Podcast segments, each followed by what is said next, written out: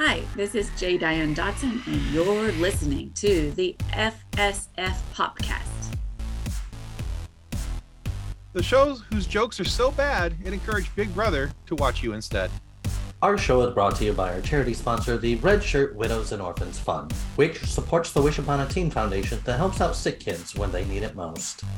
And just imagine the comfort you'll give Red Shirt crewman number 134 she'll know that when she puts on the red shirt and joins Forster on the research station and discovering that what these blinking lights are, that she didn't leave her family destitute and without hope, because the Red Shirt Widows and Orphans Fund has her back, and what's left of her telepathy. All right, guys, our guest today is an amazing sci fi, fantasy, and horror author who also hosts a video based interview show with other authors on her YouTube channel. So that's worthy of a checkout, by the way. I may or may not have watched a few of those today. Anyway, uh, we are thrilled to welcome J. Dianne Dotson to the FSF PopCast. Welcome to the show, Dianne. Thank you for having me. Yeah, absolutely. Um, yeah, so Nick and I, and and there is a third. Her name is Kathleen. We mentioned that uh, pre-show, but uh, all three of us are tremendous nerds, and we admit that pretty freely and openly one of the things about being nerds is that we love a good origin story. We like to talk about beginnings and how people got to be who they are and what they are because it helps us as as fans, as interviewers, as nerds to understand the person sitting on the other side of the virtual table and why they are. Eh, exactly. Can't forget the whys. so, in the origin story, in the beginning of J. Dianne Dotson, amazing author, what influenced you at a young age to become an author and who were some of your literary idols? Well i grew up in east tennessee in the tri-cities area kingsport johnson city bristol but i mostly grew up in a little tiny unincorporated area at the time was called gray g-r-a-y and i was mostly alone. My older siblings had empty nested and I had this whole sort of universe I developed around me to kind of keep me company. I invented stories and worlds and characters just so that I wasn't lonely all the time. And I began to write them down and illustrate them at the same time. I was influenced a great deal by Star Wars, Star Trek, Alien and Aliens, The Thing, things that I shouldn't have watched or read 80s, just like all Gen Xers. And I loved Transformers, He Man, She Ra, Jem and the Holograms. The Mighty Orbots was my favorite cartoon of all time. And I was a huge nerd. I made my own astronomy club for my neighborhood friends. They didn't know what to think about me. I was a weirdo. I was the weirdest kid anybody knew, including me. So, um, but I was unabashedly waving my freak flag. And just really wanted to tell my own stories. I wanted my own space opera. And so I started writing it at a very young age. I reworked it and redid it over and over until eventually, after adulthood came along and after college, I came back to it after my own kids were born and started it over and made it happen. Excellent. And so, um, who did you say your literary idols were? The literary because I talked a lot about film and TV there. Literary yeah. Ray Bradbury. Ray Bradbury is up near the tippy top. L. Frank Baum, because I'm a huge Oz book fan for his original 14 Oz books. And there's my books are heavily sprinkled with Easter eggs related to the Oz books. I loved Stephen King. Didn't read that much of him early on, but I did read Firestarter and Cujo at a very young age, too young. And I love Robin McKinley. She was a great influence on my fantasy side.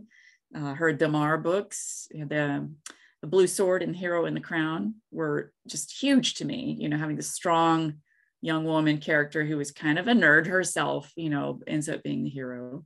And I loved um, some of the Larry Niven books and Asimov, Arthur C. Clarke, Philip K. Dick, uh, Ursula K. Le Guin, and just a nice kind of mishmash of non-genre books like the Little House books and Anne of Green Gables, who had uh, those books had a big influence on my writing too, of these strong-willed, feisty heroines. Love it. Yeah, I uh as you're listing off some of the, you know, being a fellow Gen Xer, some of the things that you were listing off, the cartoons and shows and things, I'm like, ooh, yeah, I like that one. That was a good one. Oh yeah. uh, my ears kept perking up, going, "Oh yeah, that was a fun one." Yeah, so um, yeah, I think that those were very influential uh, especially for for kids of that era. And I think you you talked about reading the books from uh, Stephen King. I remember watching the movies that I shouldn't have watched. Yep, same. Um, uh, like Carrie and Cujo, and yep. you know, and having those scare the ever living daylights out of me. Yeah, I think yeah. definitely. You know, I never really thought about it before, but Firestarter definitely influenced the telepath side of the Questrison Saga books. Mm-hmm. Oh yeah, yeah, I could see that for sure. Absolutely. So I know this is a question that Kathleen would ask if she was here. She has a four-year-old daughter, and you also studied a lot of the sciences, and uh, I think one of them was eco, eco, ecology, and ecology. That's my yeah, yeah. Um, and so what would be some words of advice that we could give to the younger ones to you know I guess, fly their nerd flag and be able to use that passion in what they can do to make a career out of it. I worked both in ecology and clinical research. So I sort of had the sort of health medical side, the people side, and then the ecology side, how we fit and how animals fit in the environment and the non living and living facets of that. And the resounding thing is science and discovery and doing research to discover things that nobody's ever done before, that nobody knew before, that could help us all. And I think taking that as a goal, that's sort of kind of wanting to be influenced by superheroes who I love, you know, wanting to do good. And then even though, you know, it's it's not the biggest money making field, but you feel good at the end of the day that you've done something to help the world and other people and animals I would say go for it. You know, pursue science because there's so much discovery and it's just always learning and it's always learning cool stuff. And one thing that I really want everyone to know is that if you have a question for a scientist, they love to be asked questions. If you're writing about something that's kind of tricky, you don't know a lot about, oh, they want you to email them and contact them. And I've interviewed some scientists too. So definitely run with that. Run with the seeking of knowledge to help others. Yeah, there's a lot of knowledge out there to seek. And it seems like we're learning new things every day. We are. And like you'd think, you know, after being on the earth uh, for however many thousands of years, how we've transitioned through time and, and getting new technology. And like I recently saw a video on how they updated the fusion reactor. And I was like, well, that's cool. And just kind of finding new materials and new ways to do things is really fun. It is. And this is a really exciting time because of the acceleration of our knowledge. And, you know, we're leaning into new technology in biotech and in technology with AI and Internet of Things. And so we're figuring it all out and we're discovering things in rapid time. And I think there's just a lot of opportunity for you know the environment and for healthcare right now. And it's, it's a really exciting time to be in science and tech. Mm-hmm. you know basically. I'll go with that. Yeah i think with you know i yeah we've been the humans have been on the earth you know depending on who you talk to how many ever thousands millions trillions of years whatever. Um you know whatever that time frame is but we've only had electricity what like a hundred and some odd years you know, real realistically 150 years 200 years whatever um so at least not you know, in battery form. Yeah, and then you go then you go from that to into battery form and and all these different things, and it just that has exploded the possibility of what humankind can do. You know, we are no longer tethered to the base unit. We can walk away from things and have batteries operate things, and it's yeah. a it's a whole different uh, it's a whole different ball game nowadays. So yeah, there's some cool things that definitely. Uh, so if you're interested in something, don't let somebody tell you that it's not it's not valuable. Go for it. Exactly. Go have fun with it. So, one of the other things I've noticed about this day and age that we live in, not only is it cool because we're no longer tethered to the wall, uh, but we live in the age of the internet review where people like to just bomb things just because they can. We've talked with other several other authors and creators about this phenomenon. Um, but it's always impressive to me, and especially in this day and age, where a creator of any stripe is able to maintain a review of anything that's over four stars uh, because people like to just be negative just because they can. Now, I mentioned all of that to mention this. I had to put your clock, tell you the time, that type of thing. Uh, now, in your in your case, your re- your books are reviewed uh, on on uh, Goodreads.com on an average of 4.59, which is impressive. That's by the way. yeah, no, that's that is very cool. Um, but your most recent book has a 4.79, The Shadow Galaxy, uh, which is even more impressive because that's that's almost unheard of nowadays to have a book rated that highly. It's almost a perfect rating. Um, you know, uh, so a congrats on that. That is phenomenal. Uh, both the 4.59 and the four. I'm a, I'm blown away by it to be honest with you. I was yeah. Not, I didn't know what to expect I, with this book, so I'm just like every time I'm reading it, I'm going, did I just really read that in that review? Yeah. Bring up There's... John Carpenter and Ray Bradbury and Le Guin. I'm just like, what? yeah. Uh, some of the reviews I have read about it were just were so extremely complimentary, and so people are just oh, they they love your work and what you're doing. So for those who are unfamiliar with the the newest offering, the Shadow Galaxy, could you take a couple moments and tell people about your book, uh, what it's about, how you know how it came to be, and and all that kind of stuff? The Shadow Galaxy is a collection of short stories and poetry published by Trepidatio Publishing, and it just came out March 3rd, so it's pretty new. It is a selection that crosses several genres and it's broken into different sections based on those genres. And if you would like, I can read to you what those sections are. Yeah, absolutely. Shadow Shores, Tales from the Sea. So these are seaside stories with a lot of mysticism and a little bit of ghost pirate action. Oh, there you and go. The next section dives whole hog into science fiction, and it is called Other Futures Tales of the Galaxy and a Place Called Earth. And that is a mix of on Earth and in space stories that get progressively creepier some of them are really super Doctor Who high adventure, but then they get really spooky toward the end, which leads us into the horror section, into the darkest hollow, tales of horror. And there I dive into gothic horror as well as Appalachian sort of cosmic horror. And then I move I start to lift it up again and I move into love and other moments, traces of the heart with a couple of love stories and one that's perfect for people who hate Valentine's Day. Valentine's from the pit. And then I move really close to my heart, Far Appalachia, Tales from the Ancient Mountains, some of which are true stories and some of which are magical realism. And then the final section of the book is Resonant Thoughts, some poetry. And I've got everything from an ode to Acer saccharum, which is the sugar maple tree, and the, a cursed goblet, which is a vengeful poem. So it's a broad mix. It's a sampler of my range. Each story is very different from the other, but some of them have undercurrents of similarity so that they sort of fit together.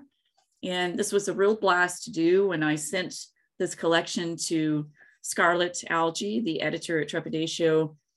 I was expecting well, first a no. And then I was expecting, well, there will be a lot of changes. But instead, I got a very quick yes and really no changes. And I'm like, what? And on the same day that she told me she wanted the book, another book I had just pitched also got approved. So I got two book deals on one day. And those were my first traditional book deals. So I freaked out and I couldn't tell anyone. Right. So I was like spinning, just like, ah. and it was like a couple weeks later, I finally, at separate times, I was able to release the little publishers marketplace deal report. And I tell you, it's been a real adventure ever since, but I'm just so honored and pleased that it's out there, that, that readers love it. Um, you know, I recently had an interview with my hometown public library in Kingsport, Tennessee, about the book and about why it was important for me to talk about Appalachia and um, try to try to dispel some of the negativity around where I'm from, for example, because I live in Los Angeles now, but my heart is still very much in the in the ancient mountains. So.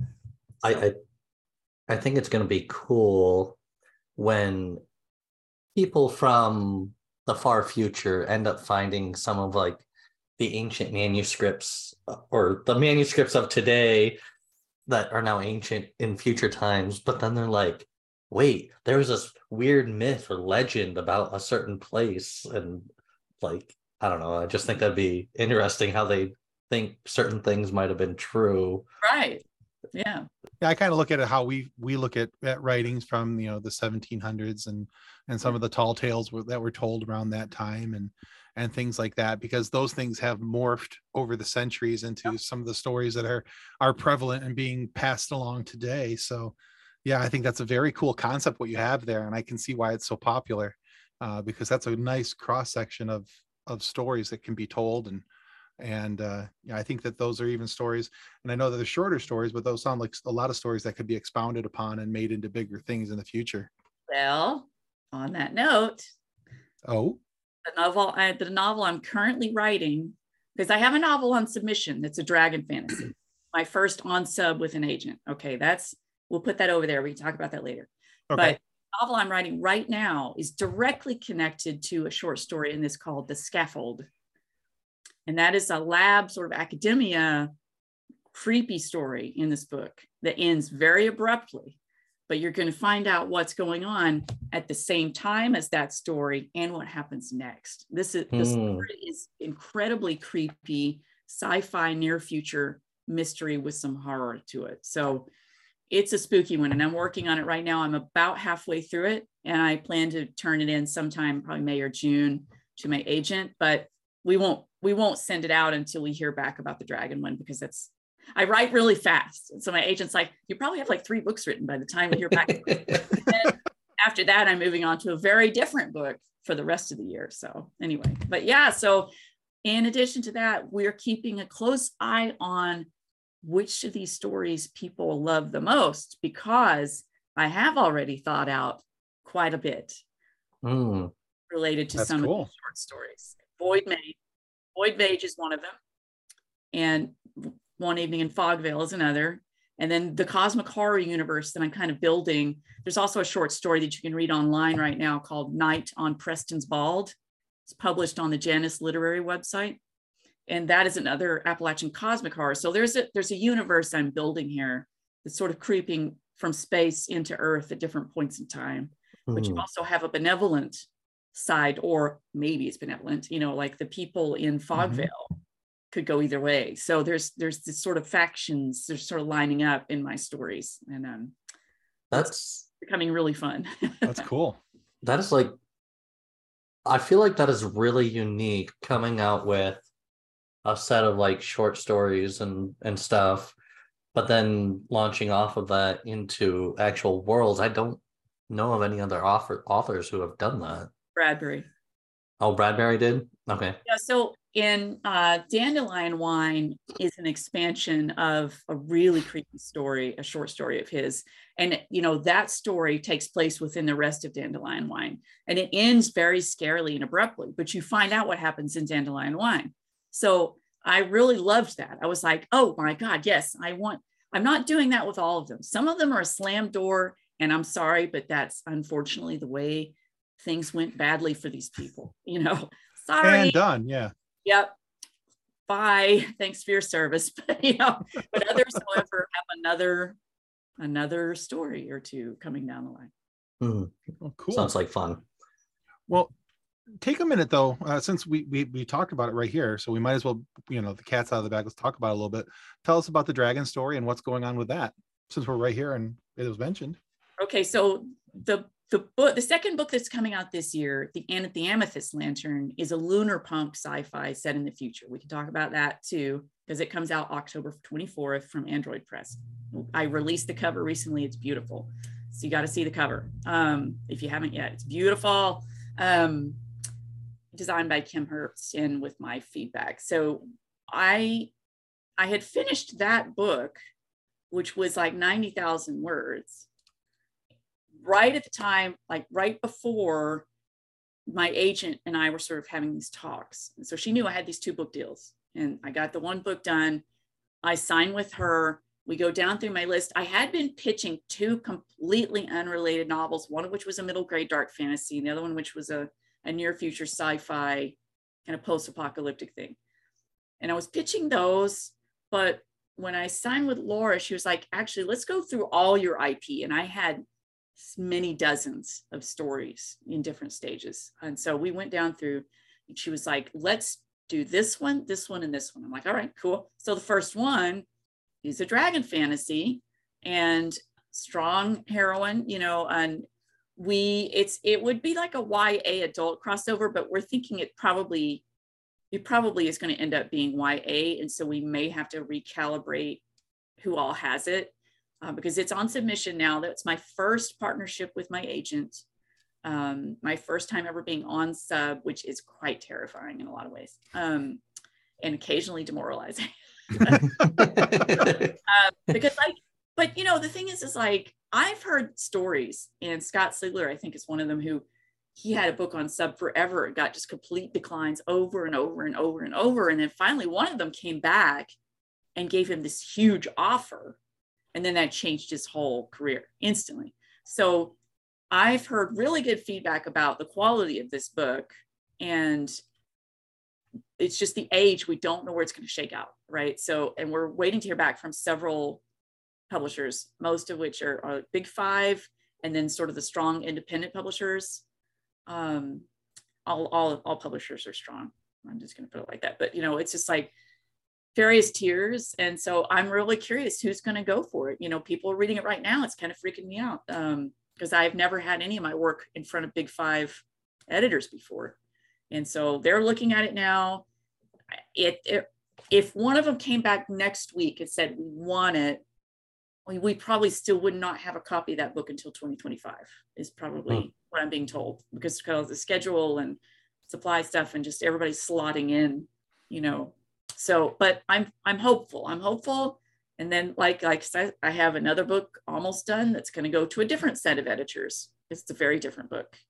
And then after that, I have a a very gruesome, dark humor horror book later in the year that's really hilarious too. It's like savage, and that's going to go to a very different set of editors too. So it's it's all kind of I'm I'm hitting all my favorites: the fantasy, the sci-fi, the horror. Those are my big three, and all the subgenres among them. I love. I love to read them, watch them, and I love to write them. You're you. you I am looking forward to diving into your books even deeper because um, really enjoying what you have to tell me about it so far. yeah, it's a it's really strange and surreal to feel like you know with with the Questrison saga, Heliopause, Ephemeris, Accretion, and Luminiferous, which are right behind me. Right those are really cool names, by the way. Thank I was like, space I think those are space terms, and I was yeah. looking those up, and I was like, hmm.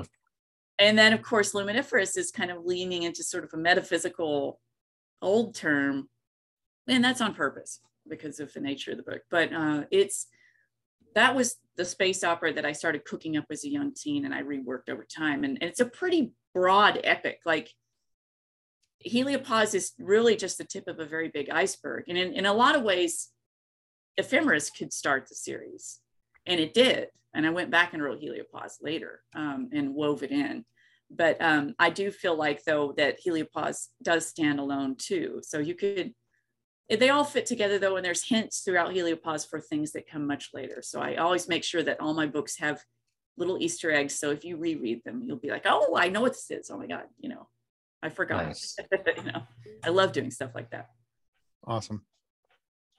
So we have a Facebook group. It has about 211,000 members, and it is just filled with memes, memes galore, where things are, are this is mashed with this and and a bunch of what ifs kind of thing. Oh my. Uh, yeah, we're. It's a lot of fun to kind of watch. Uh, so, which story of yours would you like to live in, and which sci-fi character would you bring with you? Now, is that my own sci-fi character or somebody else's? I was going to say somebody else's sci-fi character, but you guys will come and like live in one of your worlds ephemeris.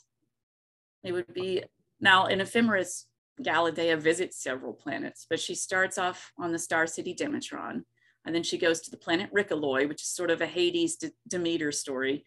Demetron is similar to Demeter, so that was on purpose. Um, so that's a little bit of a Hades Persephone retelling, only a bit.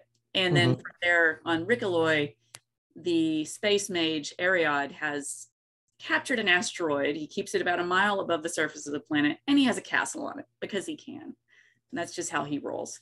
So that would be a fun lark. But then we would go to Perpetua, which is a lot like Oregon would have been before humans ever set foot in it. And um, that's a beautiful wild planet with secrets back in the woods.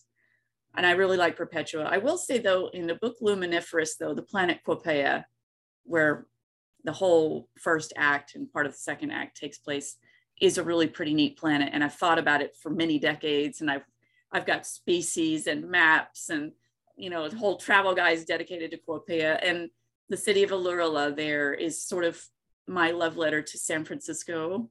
Okay through a, through a spacey lens, but also how it's it's just one pocket of civilization on a very wild planet, and I love that planet. So it's a lot of fun, but it's dangerous. You know, you need people who know what they're doing on that planet. Right. Very In terms cool. of character I bring with me. Yes. Oh, probably Spock. I could use Spock's help with some of this crazy stuff. Because you know, some of my characters are they're pretty passionate. Mm-hmm he would know what to do with those kinds of people. he Hold deals on. with a passionate, yeah. He deals with a passionate person quite often. So yeah. Yes. Your your emotions are illogical. like, he would look at Gala and be like, "Your hair is behaving illogically." As it does. so. All right. All right. Those are good choices. We like those. All right. So, as you know, a little while back, we interviewed your husband, Gareth L. Powell, who is another amazing sci fi author. So, with two amazing authors in the family, how do you guys not only encourage one another when maybe the going gets tough, but do you guys like bounce ideas off each other from time to time? And do you get to call dibs if you like the idea better? we bounce ideas off each other every single day. We have We've even pitched a couple of both fiction and nonfiction stuff to publishers, but I mean, I wasn't as well known at first that, that that's changing. Now I have an agent and I have book deals. Um, I don't know that we will team up because our schedules are not in alignment because I have I have a lot to write, you know, and then he's sure. he's in the throes of writing some new stuff too. But it really helps to have that a person who understands what you're going through, what you've been through, and we've been friends for six years. We knew each other from Twitter. So we've watched each other kind of grow and expand, you know, and then we always compared notes and we're like nerd out over stuff. We we both love aliens so much and we have we just we we're always chatting about nerdy things and exchanging ideas. See, I get to read his stuff for before anybody else and he gets to read mine and we give feedback. We never we are very different in our writing styles um, and and in methods as well. So I feel like we're never stepping on each other's toes. Once in a while, we'll kind of get kind of close. Um, that happened kind of recently with one story, but I ended up doing a short story kind of in that realm, and he did a book. So, you know, like we don't we don't really compete with each other. We're always helping each other out. It's a lot of fun. Mm. It's the most fun I've ever had. You know, it's just um, I can't even describe how fun it is. It doesn't work for everybody to, to be a writer couple, but in our case, it's very good. Right. Very cool. Yeah, I uh we I honestly we really enjoyed talking with Gareth and uh I found that after a couple minutes, it just it took me a minute to kind of warm up to his sense of humor, but he has a very good sense of humor. Um, and because he was I didn't realize that he has a little it, to me anyway, it seemed like it was a little bit of a dry sense of humor coming in, but it was a it's a sneaky sense of humor. He mm-hmm. he he he catches you before you realize it, and then all of a sudden you're going, wait a second, that was a joke. He was he was slipping something in there. yeah, we try to out pun each other all the time. I'm really oh, I love it. I make the worst puns on earth. I used to call myself the pun empress. And so like we are the ultimate pun couple. And we just we're always half the time we're always joking with each other and just makes each other go, oh God, God, terrible. You know, it's a lot of fun. yeah, my day is not complete until I, I tell my wife the worst dad joke I could find that day.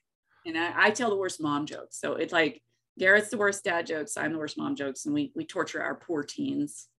It's good for him. Don't worry about it. It'll, it'll be fine. Character building. Exactly. That's what at least what I tell my kids. But you know yeah, suck it up. You'll be fine. so earlier you were talking about how you are a fast writer. Um, so what does your process look like? Like I, we've met several writers, and they all seem to have their own process of how they write a book. Well, I'm also a science writer. So the fire of the deadline heavily influences everything I do. And I've noticed that other journalists write incredibly fast fiction also. Okay. That makes us prolific because we get done with a lot of it faster and can just move on to the next one and the next one. We don't want to stop. And so that's very much the kind of writer I am. I I plow through. I know what I want to write and I just sit down and I do it, you know, when I can. And I don't beat myself up if I don't do it every day. I don't believe that you have to write every day. That's that's me. I'm very much I know the story, I know the whole picture, and I like to describe it as when you get a jigsaw puzzle and you dump all the pieces out, right? I always like to make the frame, the outer frame, so that I can fill it in. So that's kind of how I approach writing a novel it's a little bit different with a short story, of which now I write both, right? So um, with a novel, though, you know, I've got that framework. I know how it's going to to go. I know it's going to end. I do let the characters get nice and distracted a few times along the way, and I just like I don't know what you're doing, but I guess you're pulling me along. So, but I still, you know, I always get there in the end. So, you know, I it's just it's almost kind of to me like I have a movie in my head, and I just have to get it out. And with a short story, I'll have a kernel of an idea, and oftentimes I just have to blast it out like fire from my fingers, just instantly get it done and get it off my desk and move on to that. I'm just writing all the time. And so, you know, it's it's a very different sort of process from science writing in which you have to go do quite a bit of research. And I try to find really good quality sources using Google Scholar and using actual scientific papers reading through all that and then distilling it down into an article, right? But that's still the process of distillation, of going either from knowledge or from ideas, and then you distill it down and make the framework, make it happen, get it on the page.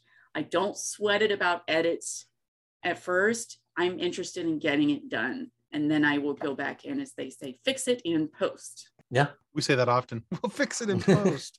I mean, because I don't want to dwell on it. I want it done because I'm I'm ready for the next and the next and the next and the next. I don't want anything stopping me from writing all these things. I'm just I feel the fire because I I delayed getting these books out for so long in my life that I was like, I'm not waiting anymore. I'm not waiting mm-hmm. for I'm writing this. And I think that's good advice for anybody is just get it done. Don't sweat it. If you don't feel like it's perfect, it's not your job to feel like it's perfect. It's your job to get it done. And then it can be cleaned up, but you can't clean up what you don't finish. That's true. So are you like a pen and paper type person or are you like index cards or or do you just get on the computer and just start going? I don't do the cards. I just write it, you know, like I just blast it out and um, get it done. You know, I sometimes if I'm out somewhere, like if I'm at school pickup with my boys, and I'm like, ooh, the perfect aspect of this one scene just kind of crystallized in my head. I get out my phone and I will either dictate it or write it on the notes app very quickly and then go put it back in. Because sometimes, you know, like I was saying, it's like a movie in my head. Well, I'm kind of always directing in my head. I'm always like envisioning the scene and, and where I want everyone. Okay, you need to be saying this, and your face is going to look like that. I, you need to be in this position, you know, and that's kind of how my brain works. And then I just write that down. So you know i yes yes i do want to work in movies at some point but that's a whole nother subject so would you ever like to see your books come to a screen near you absolutely you know preferably small screen actually because particularly with the series i think that you know it would make more sense for character development and world building mm-hmm. have a series but um, you know some of the stories in here could could make a movie though that would just be one and done all right, Dianne, we have one final question of the interview phase for you, and we like to call this our silly question. And so you can answer this as silly or as serious as you see fit. Okay. All right, Dianne, what's your theory on Bigfoot? I am a cryptid loving person. I'm a cryptid loving and accepted person. I'm also a woman of science, but there's a lot that I cannot prove until I see it myself. I love him. uh, I, I put this question in because I was doing something earlier today, and I remember this show. I goodness gracious, I think it was on uh, TLC, which was uh, oddly enough called the Learning Channel. I learned nothing from this, um, but it was the the the Bigfoot show where they were like hunting Bigfoot, and yeah. and I don't know where I I stumbled across like a uh, I think it was a TikTok uh, of that, and the guy was like doing the the what he said were the Bigfoot noises. Sounds very. He's like trying, yeah, trying to do a Bigfoot call, and you know what, what he knew the Oh, okay. And every time I see that clip, and it's, it had been years since I had actually watched that because I I watched it because it was one of those things that was like a train wreck. You just couldn't stop watching it. Right. It was so bad. I wanted to see what horrible thing they were going to do next. What are they going to do? Yeah. Yeah. And but I had stopped watching it because I, I was I could feel like my my IQ just IQ dripping out of my ears. Yeah. That's yeah. why you didn't learn anything. Exactly. Uh, and a sieve, you know. and, and so then yeah, I had to put that in there because then there was the, the clip of the guy doing the noise anyway. Oh my God, like Chewbacca or something. A uh, very bad Chewbacca. A Chewbacca yeah. with like a, a upper respiratory infection. Gargling salt water or something. But yeah, so I I have to tell you though. So I I am writing. There's a story I'm writing which may never see the light of day, or maybe I'll publish it myself. But it's about cryptids and it's hilarious, and it's kind of like it's also touching. It's got some it's got some spooky parts too, but it, it's it's very fun. And I because I'm a road trip queen, I love to go see all the things that different regions are known for. I lived in the Pacific Northwest for several years. You know, I grew up in East Tennessee. And I have to tell you that there is a cryptid in Appalachia called wood booger. And wood booger.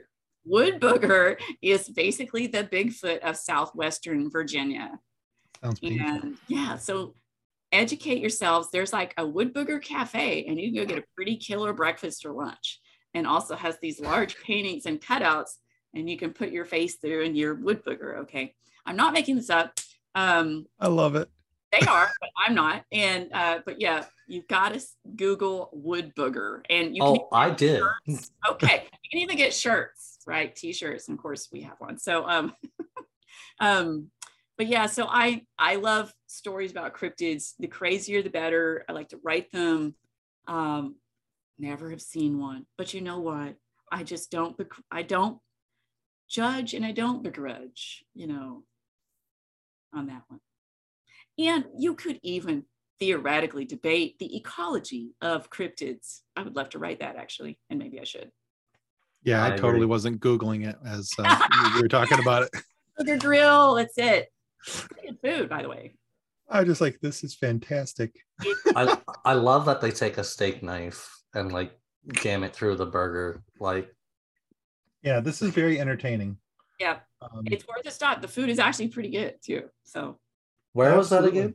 It's in Southwest Virginia. I believe it was in Norton, Virginia. Okay, Norton, Virginia. Norton.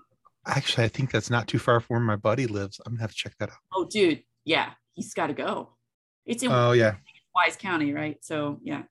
Yeah, I'll, I'll trust me. I'll be checking this out uh, yeah. a little with a little more in depth because I'm supposed to go down and visit him in Virginia here uh, in about a month, maybe two. So yeah, um, I'll, I'll, be there in in June. So I'm totally going back to the Woodbooger Grill and getting more merch. Oh, I love it. That's fantastic. And Gareth's coming with me. He gets to meet my family back east, and he gets to cool. see Woodbooger, maybe. Wood Booger. Yeah. Plus, it's just fun to say Wood Booger. Wood, wood Booger. Wood Booger. Wood Booger. the more you learn, right? You right. Learn. I learned more today on this, not the TLC, than I ever did on TLC. I think maybe I should have a show on cryptids. You know what I'm saying? Like why don't we just start a cryptid show? There you go. I'll do my own, you know, like, and and it can be like instead of like diners, dive-ins, and whatever, like cryptids and dive, dine, dive bars, uh, whatever. We could just diners and cryptids. Oh my. That sounds fun. I that's tax write-off. This is fantastic. You know, I, I'm thinking there's there's something there. We just mm-hmm. travel guide. Okay. I got to put my phone. I got to put my phone away. I am just googling images of wood booger now. And the food looks amazing, and I was getting distracted by that too. So I know. I'm like, what is this place doing in the middle of nowhere with this food this good? I'm no shade. I'm a southerner, okay, but at the same time, it was like next level. Yeah. No, I just imagined the wood booger as the chef in the back. Probably is. Anyway. well, Dianne, thank you so much for being on our show today. Where can our listeners go to find out more about you and your works? All right. So you can go to my website, jdiannedotson.com. I will spell it. Dianne has two N's in it because my parents wanted me to stand out a little bit. J D I A N N E D O T S O N dot com. You can find me on Twitter and Instagram and most social media handles at jdiannedotson.com. Again, that is J D I A N N E D O T S O N. And my books are available in paperback or ebook. I do have good news that The Inn at the Amethyst Lantern will be my first audiobook and hardback. So that comes cool. And um, you can go to Android Press and pre order it there uh, for the paperback and ebook already. And so the cover does look amazing. I love it. Of course, I'm very fond of lighthouses, and, and the, the amethyst lantern is the lighthouse on the cover. And of course, it's based on my favorite Cape Hatteras light, except it's purple and white. So nice. Yeah. Anyway, yeah, come find me. And I would love for you to get my books, read them, and I hope you enjoy them. Very cool. We will make sure that we put those links into our show notes so our listeners can help check them out. Awesome. Yeah. And we want to take this opportunity to remind you guys that subscribing is the single most important thing you can do to ensure that we continue to grow and get amazing guests like J. Dianne Dotson here today to have these great conversations. And you get to find out stuff like, you know, wood booger and things like that. So please subscribe that uh, helps more than you'll ever know. And be able to uh, be sure to check out dianne's work as well. She's got some cool stuff coming up. But if for whatever reason you are not happy with the content of our show today please feel free to lodge a complaint with the head of our complaint department. That of course is the galactic terrorist Pashtun, who will stop at nothing to achieve his evil goals even if that means practicing on you until a time presents itself to be even more gloriously evil. Because it doesn't he doesn't want his evil skills to ever go to waste. So submit just one copy of your complaint outlining why Nick and I are bad podcasters. Just keep in mind that if your complaint isn't up to snuff, you could be snuffed as well. So that's a thing. So be careful. But first, just know that Nick and I are very sorry and we want to apologize. We're not bad people, we're just bad podcasters. Kathleen's the better podcaster, apparently. Clearly. Well, she wasn't here today, and I didn't feel like it was fair to group her into the the suckitude, but you know, hey, it is what it is. Well, thanks again, Dianne. Thank, Thank you. you, Dianne. Thanks so much. All right, guys, that's going to conclude us for the FSF PopCast. Goodbye. Ciao. On behalf of the rest of the hosts of the FSF PopCast, we want to thank you for listening to this episode. If you'd like to be a guest on a future episode, please contact us by means of Twitter or Instagram using the handle at FSF PopCast or go to www.fsfpopcast.com and click on the contact me link. Thanks again and hope you enjoyed the episode. Copyright 2023 FSF PopCast. Reference to any specific product or entity mentioned on this podcast does not constitute an endorsement or recommendation by FSF PopCast.